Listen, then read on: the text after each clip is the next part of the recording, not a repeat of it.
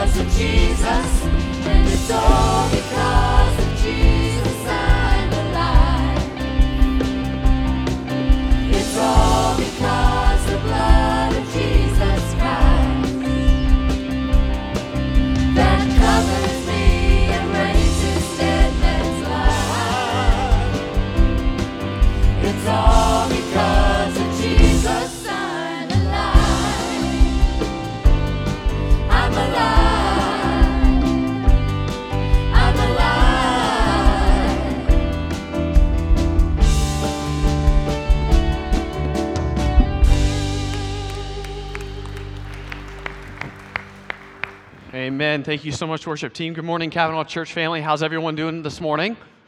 Great, awesome. It's so great to see you. I love songs like that, remi- uh, reminding me who's in charge. Amen. It's all because of Jesus that we have life and we even have the hope of having a future in eternity with Him. I'm so thankful. And this world right now is like a power keg about to go off. You know, uh, if you just turn on the news, man, it just seems like everything's so sensitive.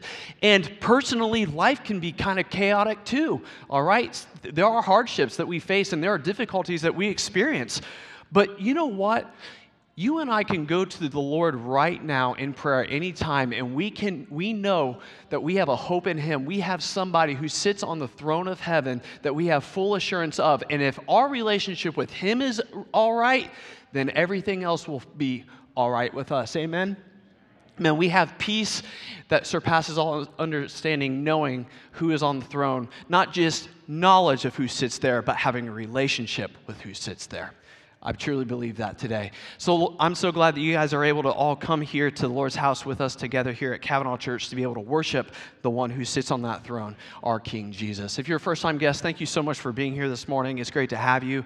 Uh, we would love to get to know you and your family and how you guys could kind of get involved with our church. So there's a connect card in the chair back in front of you. If you, if you could, fill that out. And then right after service, take it out these back doors and we'll have a gift for you there at the little connect counter and tell you where you guys can plug in. All right. So good to see each and every single one of you guys. I invite you all to stand right now. We're going to ask God's anointing on our services today. Let's pray with one another. Lord, thank you so much for bringing us together today uh, back to this place, God. Um, I pray that your spirit just moves and flows uh, back with our kids and in here, uh, like you did with first service, along with our second service people. Thank you for meeting us here today. We're so thankful for the time that you've had with our pastor this week in his study. I pray that as he comes up and he preaches the word, that our hearts are ready and are receptive to it, God, because we desire to be the people that you want us to be. So help us, encourage us, motivate us, strengthen us, and let us go out and be a light to a, a, uh, this world that you've created. In your name, amen. Greet those around you, and we'll get connected in a few moments.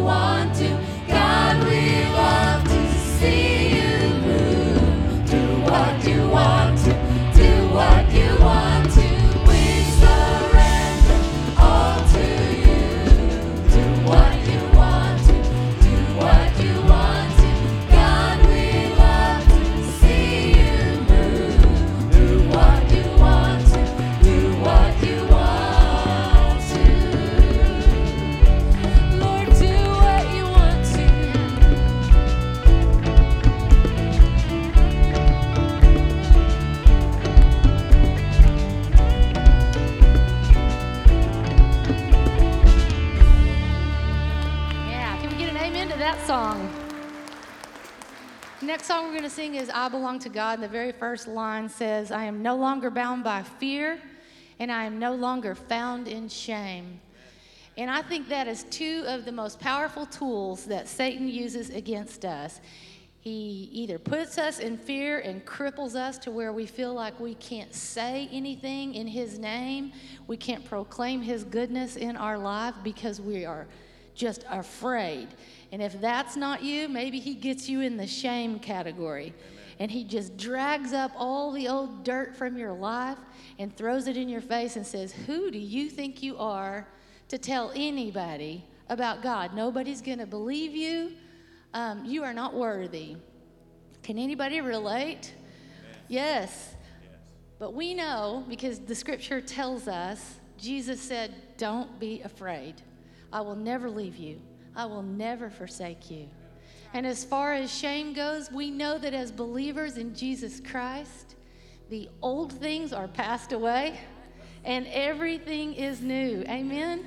We can sing with confidence this morning I belong to God.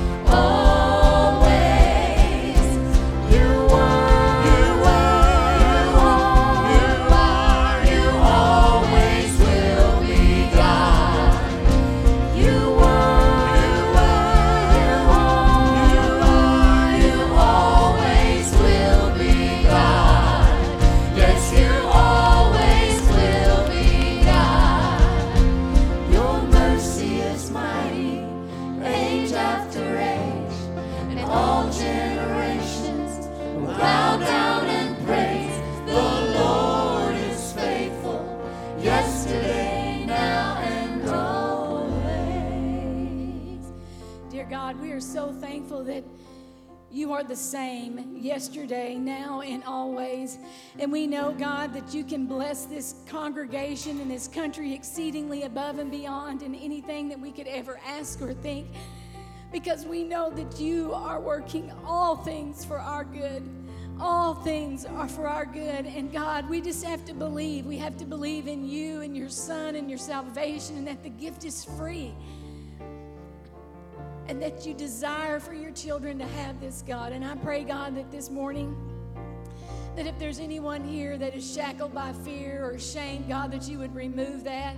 I pray, God, that if anybody needs healing, God, that they could come and they could receive that from you today. I'm so thankful once again for all that you've done for me and my family, and I'm so thankful, God, for your hand of protection and that it, you would continue to keep that hand of protection over all of us and over all of this country. And I pray, God, for Brother Will as he brings the message this morning that it would speak to our hearts and to our minds and that we could walk away feeling new and refreshed and in you. And it's in your name, Jesus, I pray these things. Amen.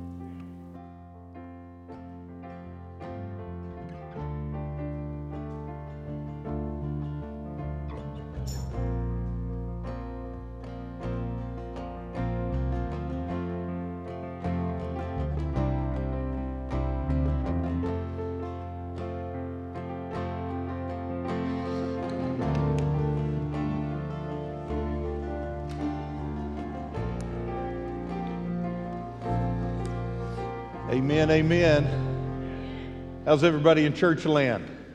Are we all good? Fantastic. Glad that you're here today. It is good to be with you, and it's good to be with the Lord. Amen. I'm doing a series of sermons from the book of Acts. It's entitled On Mission. They correlate with our C group study. Uh, we're talking about how we can be a soul winner and a witness for Jesus. And today we're going to be in Acts chapter 4 and the subject matter is speaking with boldness.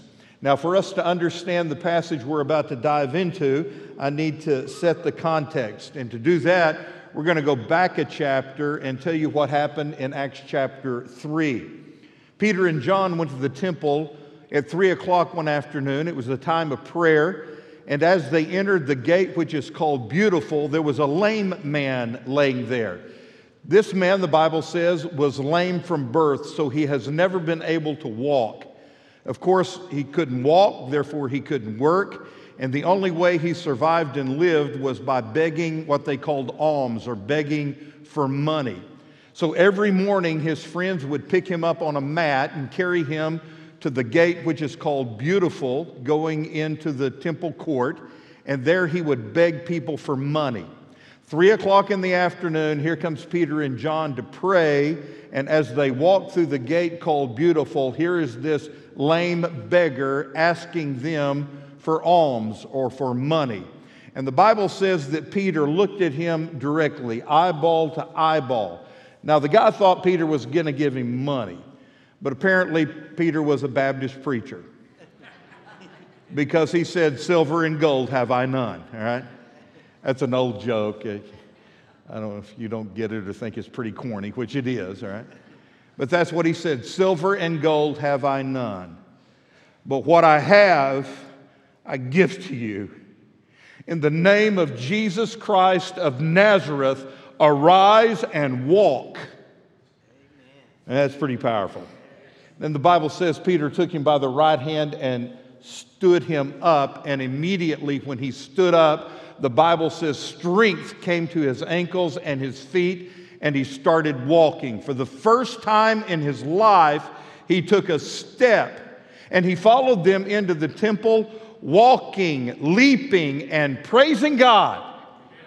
And it was quite exciting because all the people there in the temple court knew that man. They had known him for years. They knew him when he was a boy, born lame. They knew that every day he laid there at the gate called Beautiful, begging for money, and now he's walking, leaping, and praising God. So all the attention was on Peter, John, and this now lame walking man. And of course, Peter was a Baptist preacher, so he took advantage of the situation and he began preaching to all the people there about Jesus Christ who died on the cross and rose from the grave. And there is salvation through repentance. 5,000 men were saved that day. Now that's great. Lame man walked, 5,000 get saved. But there are always scoffers, there are always doubters, and there are those people who do not like the work of God. They were called the Jews, the Sanhedrin. They, they got the Roman officials together and they had Peter and John arrested and thrown into prison. The next day, they discussed what are we going to do with these guys. You know, uh, it, it is apparent that these men are uneducated and unlearned, but they have a boldness about them that must have come from Jesus. So they decided the best thing they could do is just reprimand them and tell them they could no longer do miracles or preach in the name of Jesus. Upon hearing that, Peter responded by saying, You know what? We've got two options. We can either obey man or we can obey God. We choose to obey God. And we cannot but speak in the name and the power of Jesus Christ. So they reprimanded them again and they released them. And that's when we picked up on our passage in Acts chapter 4, beginning in verse 23. When they, which is Peter and John, were released, they went to their friends, that is, those of the church, and reported what the chief priest and the elders had said to them.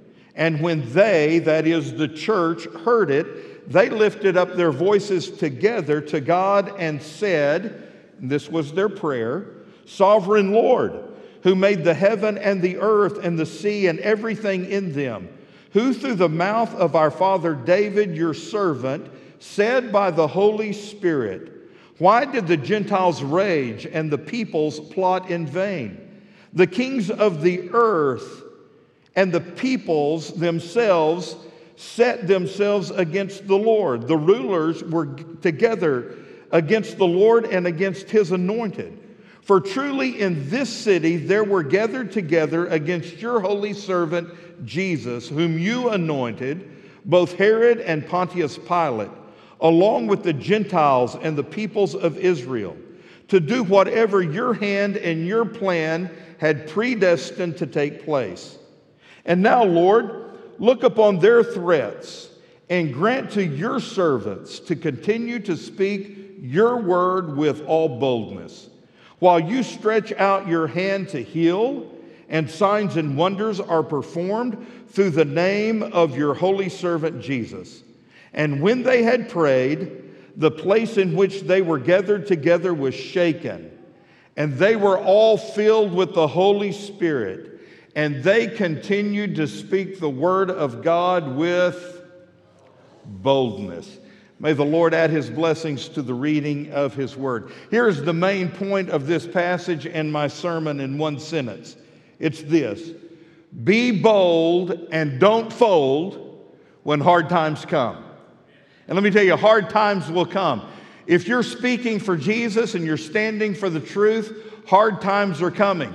My admonition is be bold and don't fold.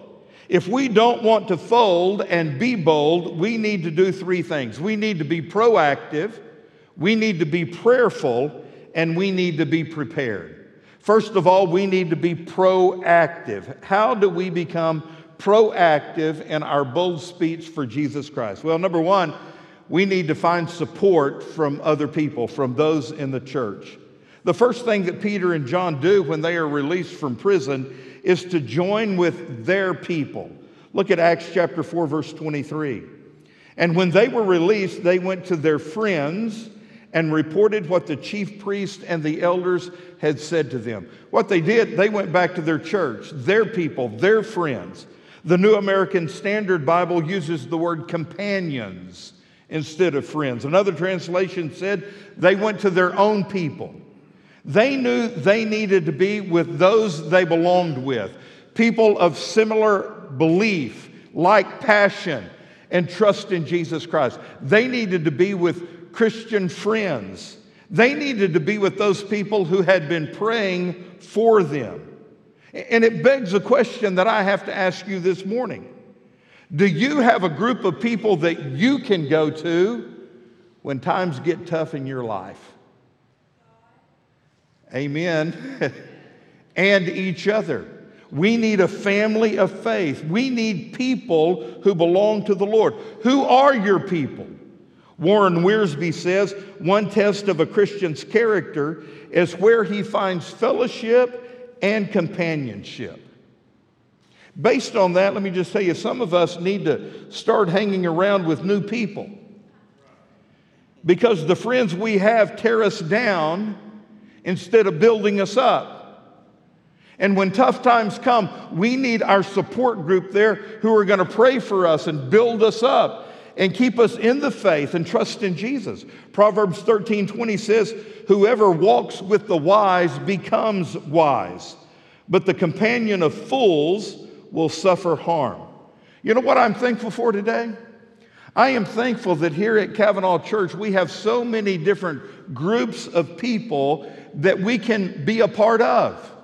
Our people are here, whether it be in C group or whether it be in some other support group. Did you know that we have groups that meet here weekly and sometimes monthly that you can be a part of where you can gain strength and support during difficult times? And you need that.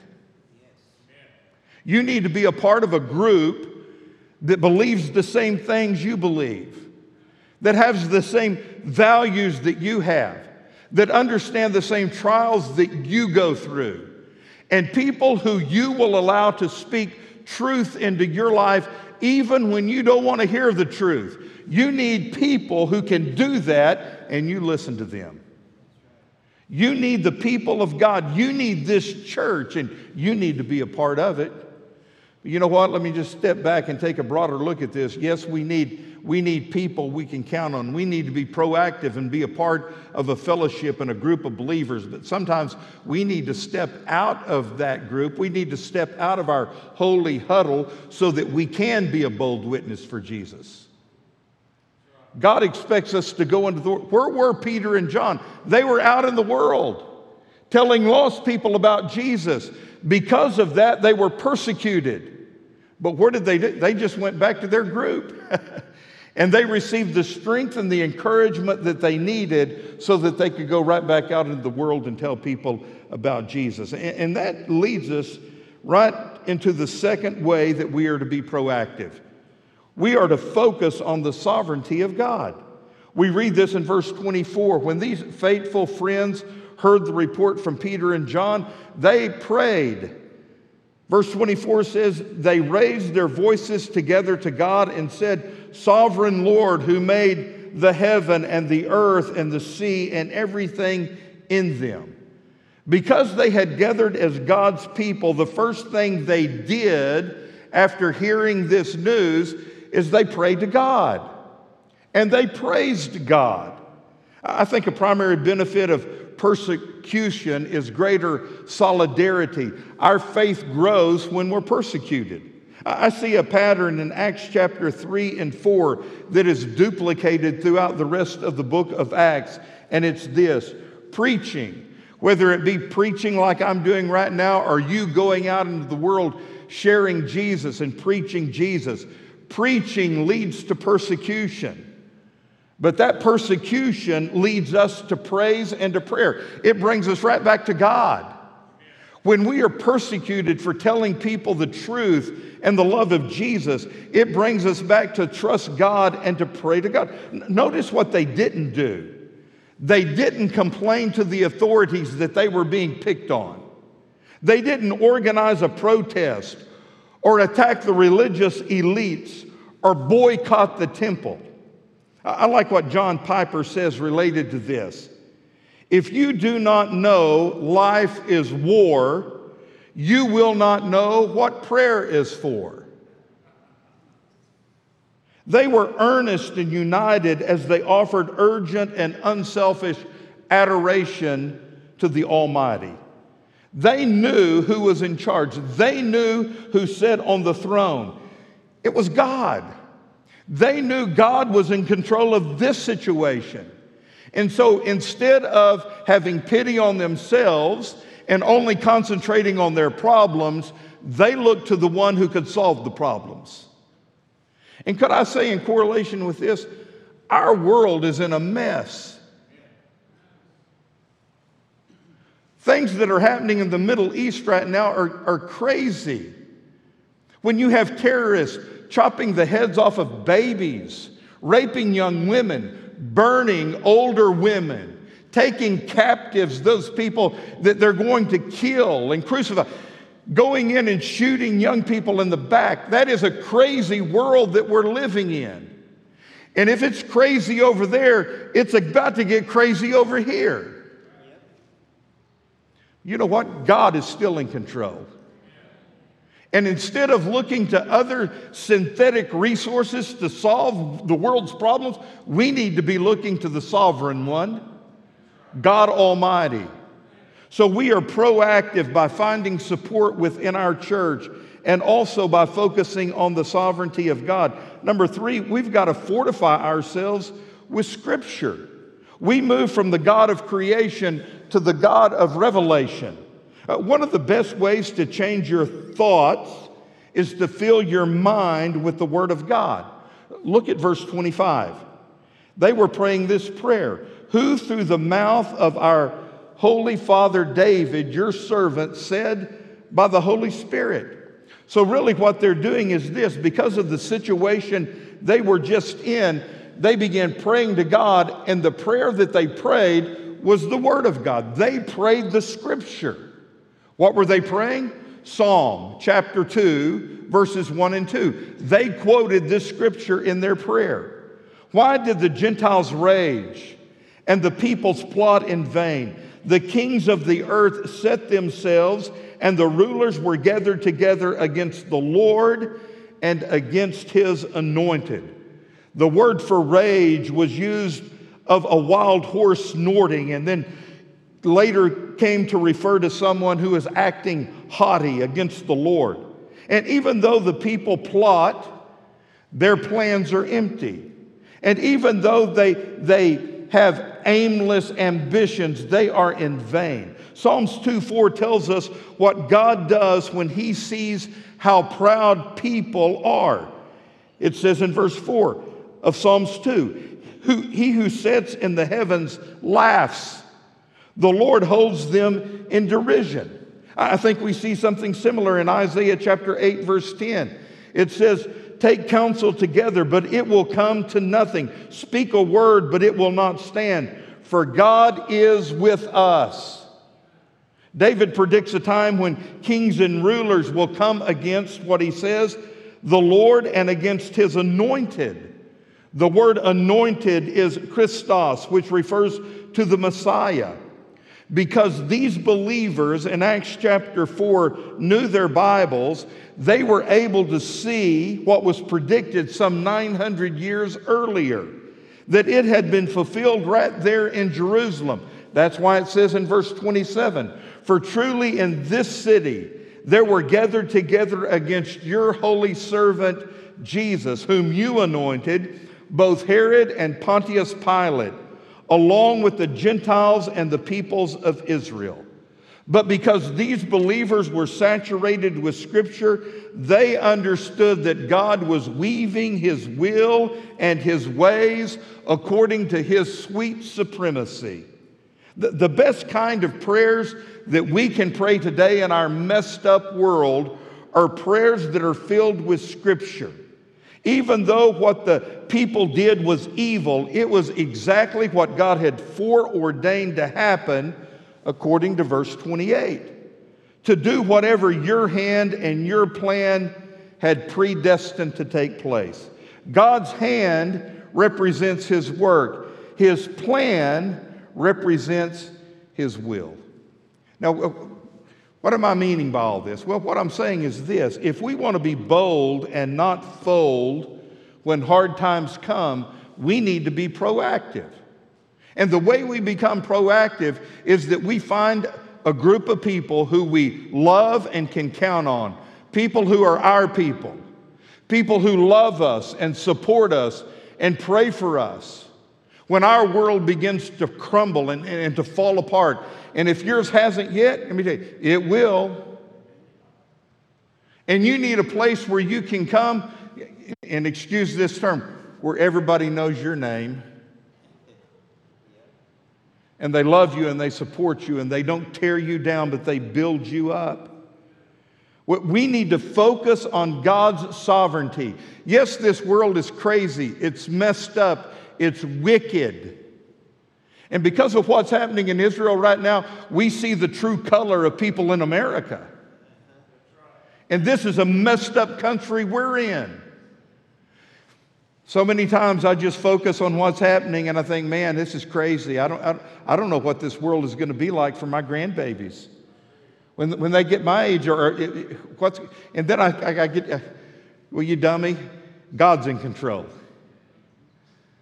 Instead of focusing on the problems, I'm going to focus on the problem solver, God Himself. God is sovereign. I'm becoming proactive when I trust in God I'm not going to trust in politicians. I'm not going to trust in this world system. I'm going to trust in the Word of God and God. And I'm building my life, I'm fortifying my faith from the Word of God. Hmm. We're also called to be prayerful. Not only proactive, but we need to be prayerful. And we need to make three requests to God. The first request is we need to ask God to see our situation. Verse 29 And now, Lord, look upon their threats. They're simply asking God to pay attention to what is being done to them, and then they're going to leave the matter with God. Lord, you, you've, you've heard their threats. You see what they're doing. We're going to commit this problem and these people into your hand. The, these persecuted Christians are, are, are simply affirming the truth that God sees everything and God knows everything. God invites us to call him by his name, and one of his names in Hebrew is El Roi. El Roi means the God who sees. Exodus 2:25 says, God saw the people of Israel and God knew. He saw and he knew. Another translation puts it like this So God looked on the Israelites and was concerned about them. You need to be prayerful. You need to say this morning, some of you need to come to the altar and say, Lord, you see my situation. And leave it with Him. He is El Roi. He is the God who sees. He sees your life, He sees your problems, He sees your family, he, he sees the difficulties you're going through. He knows the good, the bad, and the ugly. He sees. And you need to be prayerful and say, Lord, I'm just laying my life out before you. I know you see. I'm going to leave it with you. Number two, we need to ask God to help us speak boldly. Now, it, is incredible that in the midst of so much opposition, these believers asked for boldness not for their problems to go away. They asked for power to speak with boldness, not for protection against those who hated them. Uh, look at the second half of verse 29. And grant to your servants to continue to speak your word with all boldness. Notice they see themselves as servants before a sovereign God. The, the actual word that is used there is a bond slave. Now, slaves were expected to render absolute submission and unconditional obedience to their masters. These servants are literally asking something like this God, you are our sovereign, you are our king. So, as your servants, I pray that you would grant us with all boldness to keep on speaking and telling people about you. Now, guys, let me tell you, this is absolutely amazing to me. I'm afraid most of us would have been just, just crying in self pity Lord, they're so mean to us. We're trying to do good and, and they're persecuting us. We're trying to stand up for what is right. They're being, they're being bad to us, Lord and we become afraid. And we shrivel up and shrink and we close our mouths and we try to duck our head and we see them coming down the street and we go down the alley. It's not what these guys did. They prayed for boldness. Lord, as your servant, I pray that you would open my mouth and give me boldness to speak your word. To be prayerful to ask God to see our situation, to give us boldness to speak. And then, number three, you need to be prayerful and ask God if He would do the miraculous. Check out their expectancy in verse 30. While you stretch out your hand to heal, and signs and wonders are performed through the name of your holy servant, Jesus. These miracles authenticated the message of the gospel and they gave credibility to these New Testament believers. It, it showed people that God's power and presence was real and relevant. So let me ask you does God still heal people today? Absolutely. Does God still do signs and miracles today? All the time. So here's a question What has God been using to get your attention? Is there a sign or a situation that is propelling you to take your next step? We need to pray and ask God to do the miraculous in our church today, in our midst today, in our families today. I'm, I'm going to ask you, Cavanaugh Church, would you join me, your pastor, in asking God to send a spiritual awakening to this congregation? I've been praying specifically Psalm 85, verse 6, for our church during this fall time of the year. Here's what it says Will you not revive us again, that your people may rejoice in you? Would you pray that with me? God, revive us. Let me tell you, this is a good church. If it wasn't a good church, you wouldn't be here today. God is doing awesome things in this church. But let me tell you, here we are right here. God wants us to be up here. God wants to revive us. He wants to set a fire, a blaze in our belly and in our soul, that we would be on fire for Him, telling others about Him, seeing the kingdom of God grow. And the only way that's going to come is when we get our hearts right with Him and when we plead and we pray, God send revival. Be bold and don't fold when hard times come. After being proactive and prayerful, number three, we need to be prepared for what God is going to do. Because when you become proactive and you become prayerful and you ask God to do things, God does things. Be prepared. Why? Because number one, God is going to shake things up. I'm not sure these followers were fully prepared for what happened next in verse 31. And when they had prayed, the place in which they were gathered together was shaken. The word used for shaken there means unexpected rocking, waving, and tottering. Something similar happened in response to Paul and Silas's prayer at midnight when they were in prison. Acts chapter 16, verse 26. When they prayed and praised God, suddenly there was a great earthquake, so that the foundation of the prison was shaken, and immediately all the doors were open and everyone's bonds were unfastened. Listen, church, shaking in the scriptures demonstrates the power of God's presence with his people.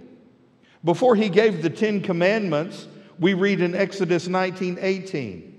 Now, Mount Sinai was wrapped in smoke because the Lord had descended on it in fire. The smoke of it went up like the smoke of a kiln and the whole mountain trembled greatly. When God wanted to use Isaiah the prophet, he first shook the prophet up, Isaiah 6 4. And the foundations of the threshold shook at the voice of him who called, and the house was filled with smoke. I know on a personal level, sometimes God has to shake me up in order to get my attention. How about you? I wonder, is, is he shaking you right now? If you're not saved, he's shaking you to come to faith in him. If you're saved but you're drifting away, right now I think God is rocking your world so that you will fully surrender to him. Be prepared because when we pray, God is going to shake things up. Number two, God is going to fill us with his Holy Spirit. We are commanded to be filled with the Spirit of God. We see that throughout the New Testament. Be filled with the Spirit of God. Verse 31 tells us God is the one who does the filling. And they were all filled with the Holy Spirit. Notice it wasn't just a few of them, all of them were filled with the Spirit. And I've counted. It's the third time we read that of Peter. He was filled, refilled, and filled again. The word filled means to make full, to be complete. And let me tell you, see my passion this morning. I long for God to do the same thing in the lives of the people of this church. Could you imagine what God could do in us and through us if each and every one of us was fully filled with the Holy Spirit of God and totally surrendered to His will? Our church would be different. And let me, our community would be different. Because you cannot be filled with the Spirit of God and keep your mouth shut. You're going to tell other people. And, and that brings us to be prepared, number three. God is going to give you boldness. When He fills you with His Spirit, the result is you're bold in your witnessing. It's fascinating how the filling of the Holy Spirit is always linked to bold gospel witnessing. Look at the last phrase of verse 31. And they continued to speak the word of God with what? Boldness. The word boldness means the ability to speak freely and frankly. And it is in the imperfect tense, meaning it happened over and over again and again. Here's a short survey of how God answered this prayer of boldness throughout the book of Acts. Acts chapter 9, verse 27 tells us Barnabas vouched for Paul's conversion, pointing out how at Damascus he preached boldly in the name of Jesus. Chapter 13, verse 46, and Paul and Barnabas spoke boldly. 14:3 They remained for a long time speaking boldly for the Lord. 19 verse 8 And he entered the synagogue and for 3 months spoke boldly, reasoning and persuading them about the kingdom of God. Chapter 26, verse 26 For the king knows about these things, and to him I speak boldly.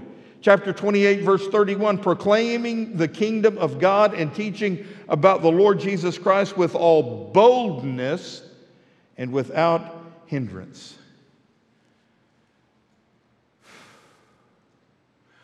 Are you a bold believer? Or are you an undercover Christian? In his book, The Embarrassed Believer, Hugh Hewitt contends most Christians do not talk about their faith, nor do they talk about their church. They don't have Bibles on the corner of their desk, and they never engage others in spiritual conversations. Here's what Hewitt says in his book Too many of us are embarrassed, silent, secret agents for God. Christians in America trying to save the lost, comfort the suffering, to bring joy to the despairing, will not make a significant and lasting impact unless they do so openly and without apology as bold believers. Tony Evans, the great preacher in Dallas, said it this way We have too many secret agent Christians. Everybody else is coming out of the closet. We might as well come out too. Can I tell you more than ever, we need Christians who are bold. Do you have classmates who know you're a Christian? Do your coworkers know that you worship Jesus? Do your neighbors know that you are born again believers and members of Cavanaugh Church? Brothers and sisters, listen to me. You are my people. And so I say to you, be bold and don't fold when tough times come.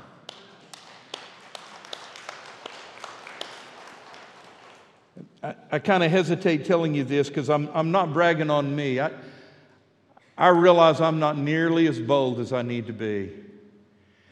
And just about every day, the Holy Spirit convicts me of that. Will, you need to open your mouth more. You need to speak more. You need to tell people more. I've told you about my cowboy shooting. One of the reasons I, I, do cowboy shooting is that's my connection with people in the real world who are without Christ and without hope. Now, we, uh, from what I've said, you, you may think all these cowboy shooters are sinners. They're not. There's some, there's some good people who are Christians and believers, but I'd say the biggest majority of them are without Christ, okay? I've been to two matches over the last couple of weeks, uh, big matches. The, the, last couple of days, I was at the, the national championship of cowboy action shooting in uh, Edmond, Oklahoma. 800 people from literally all over the world were shooting there, okay? I was a posse marshal, which meant I was in charge of 20 guys and gals leading them through the 12 different stages, reading the scenarios and talking to them. On the last day, after, after really trying to connect with everybody on the posse, I gave them all an ABC pen, how to go to heaven pen. And I took them through the plan of salvation.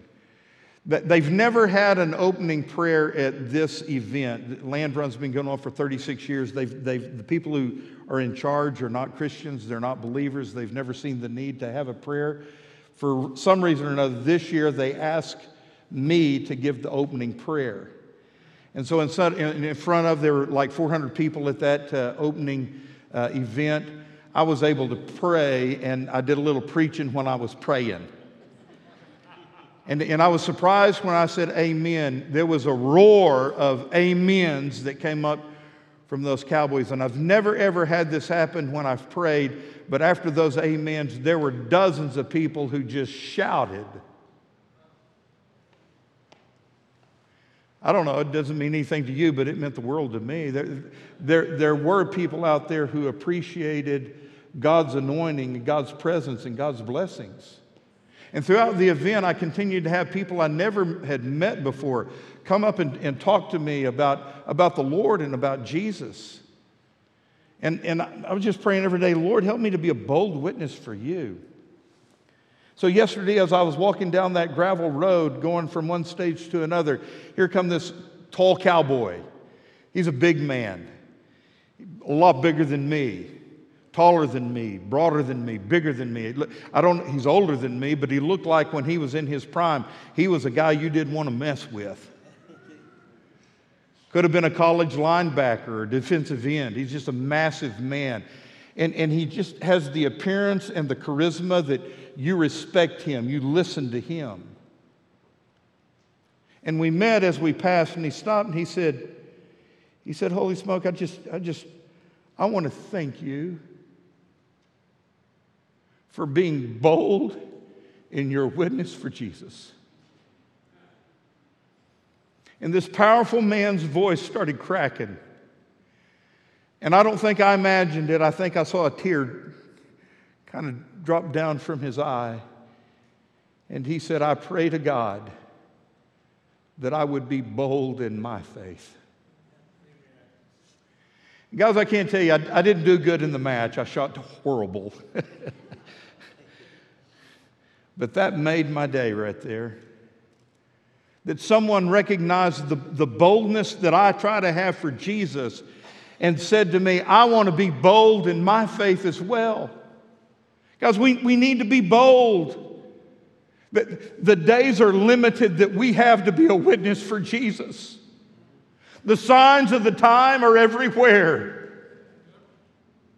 Jesus is coming back soon. This world is about to come to an end. And there are people, men, women, boys, and girls that we come in contact with every day who need to hear the truth that Jesus saves.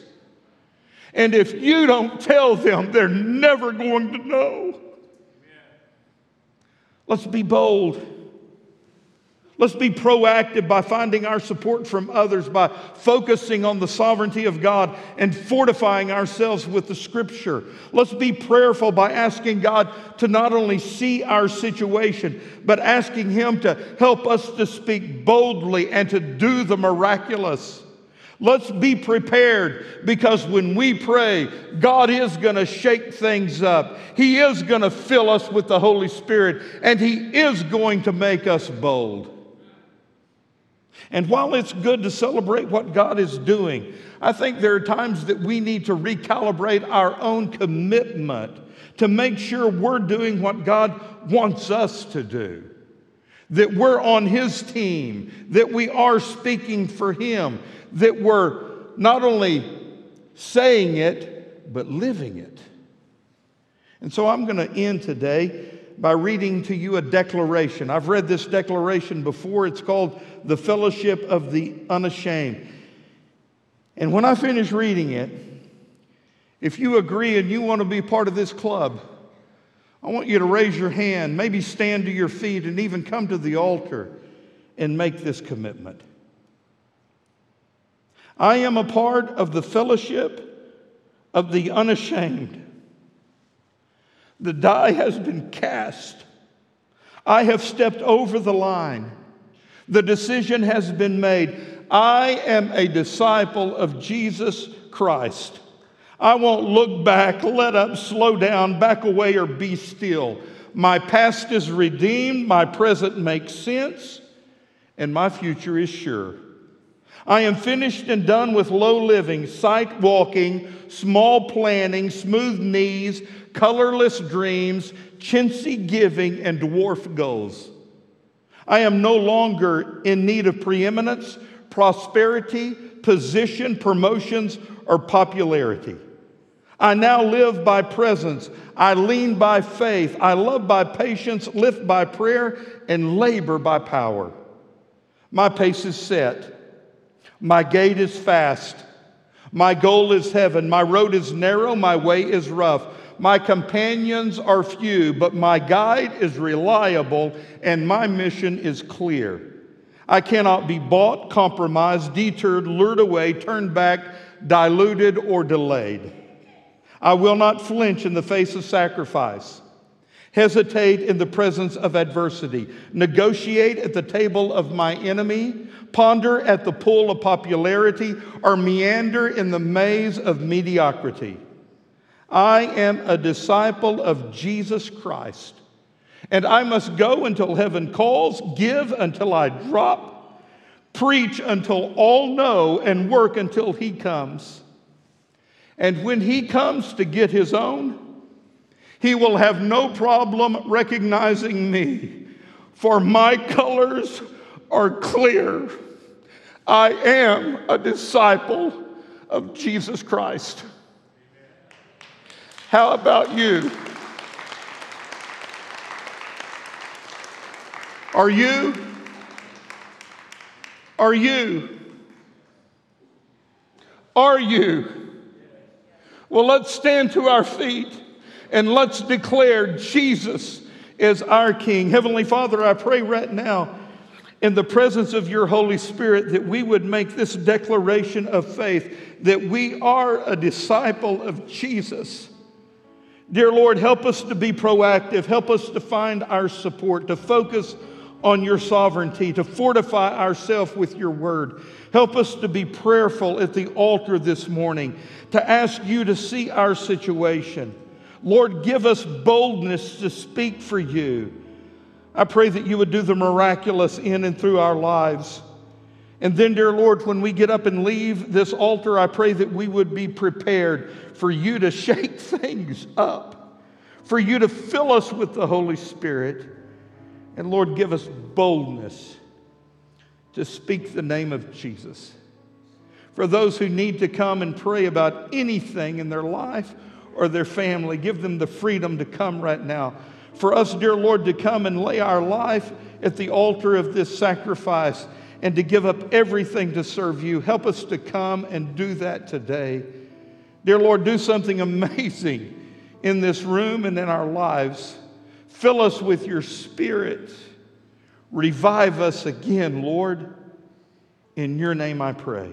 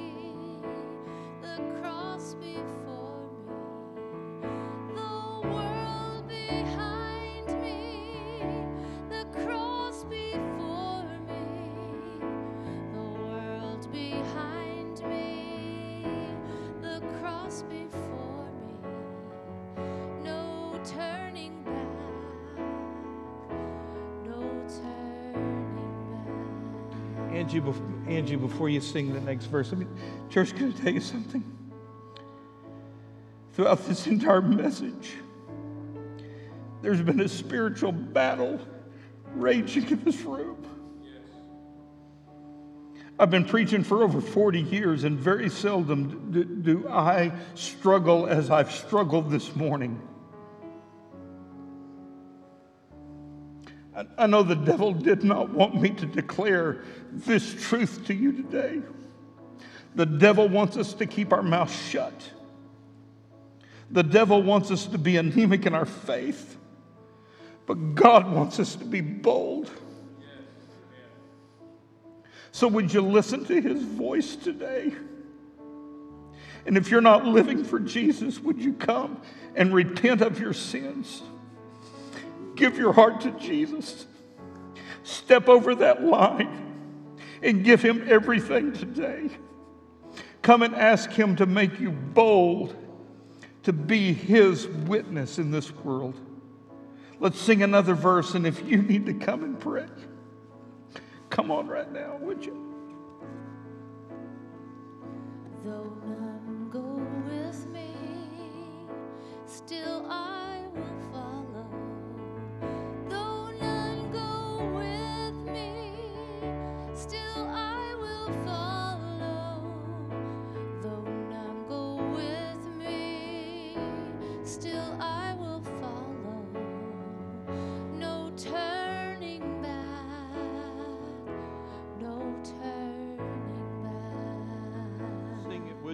Sing it together.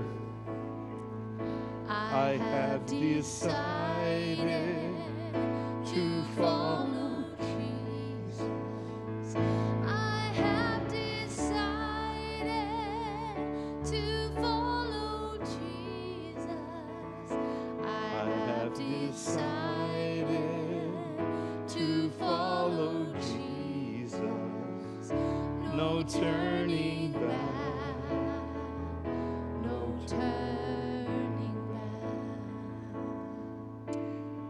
Jesus, that's our prayer today. We, we make this a, a die cast decision. We are disciples of Jesus, and there is no turning back. Until you come again, help us to be faithful, to be your voice. Lord, every one of us have people in our lives who need to hear the truth of the gospel. Burden our souls. Help us to weep real tears for their salvation. And then, dear Lord, give us the courage to open our mouths and speak the truth to them. Help us to become soul winners, Lord. Help us to become light in this dark world. I love you, Jesus. I thank you for my church. I thank you for these people. Revive us, Lord. Start that fire in our souls. Give us a desire to see lost people saved. For it's in your name we pray. Amen. Amen. Thank you. You can be seated.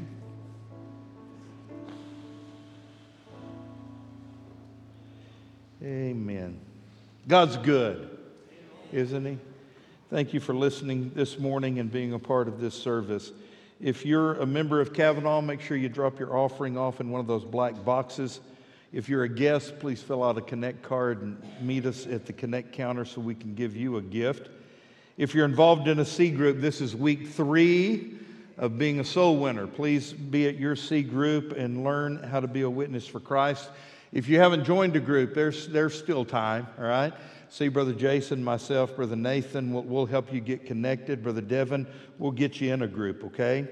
Wednesday night, we've got a, a great service planned for the adults in this room. Uh, we're having back one of our very own, Brother Mason Polk, is going to be here to preach. I love to hear Brother Mason preach. I am so proud of what God has done in his life and through his ministry. You come and be a part of that service on Wednesday night at 7 o'clock. Uh, we Worship sign up has begun for 2024. Uh, we we want to make sure your kids are well cared for, so make sure you sign up for We Worship this next year. Prime timers are going to meet this Thursday at 11:30. I tell you what, I pray that you have a great day and that you speak boldly for your Lord and Savior Jesus. We'll see you.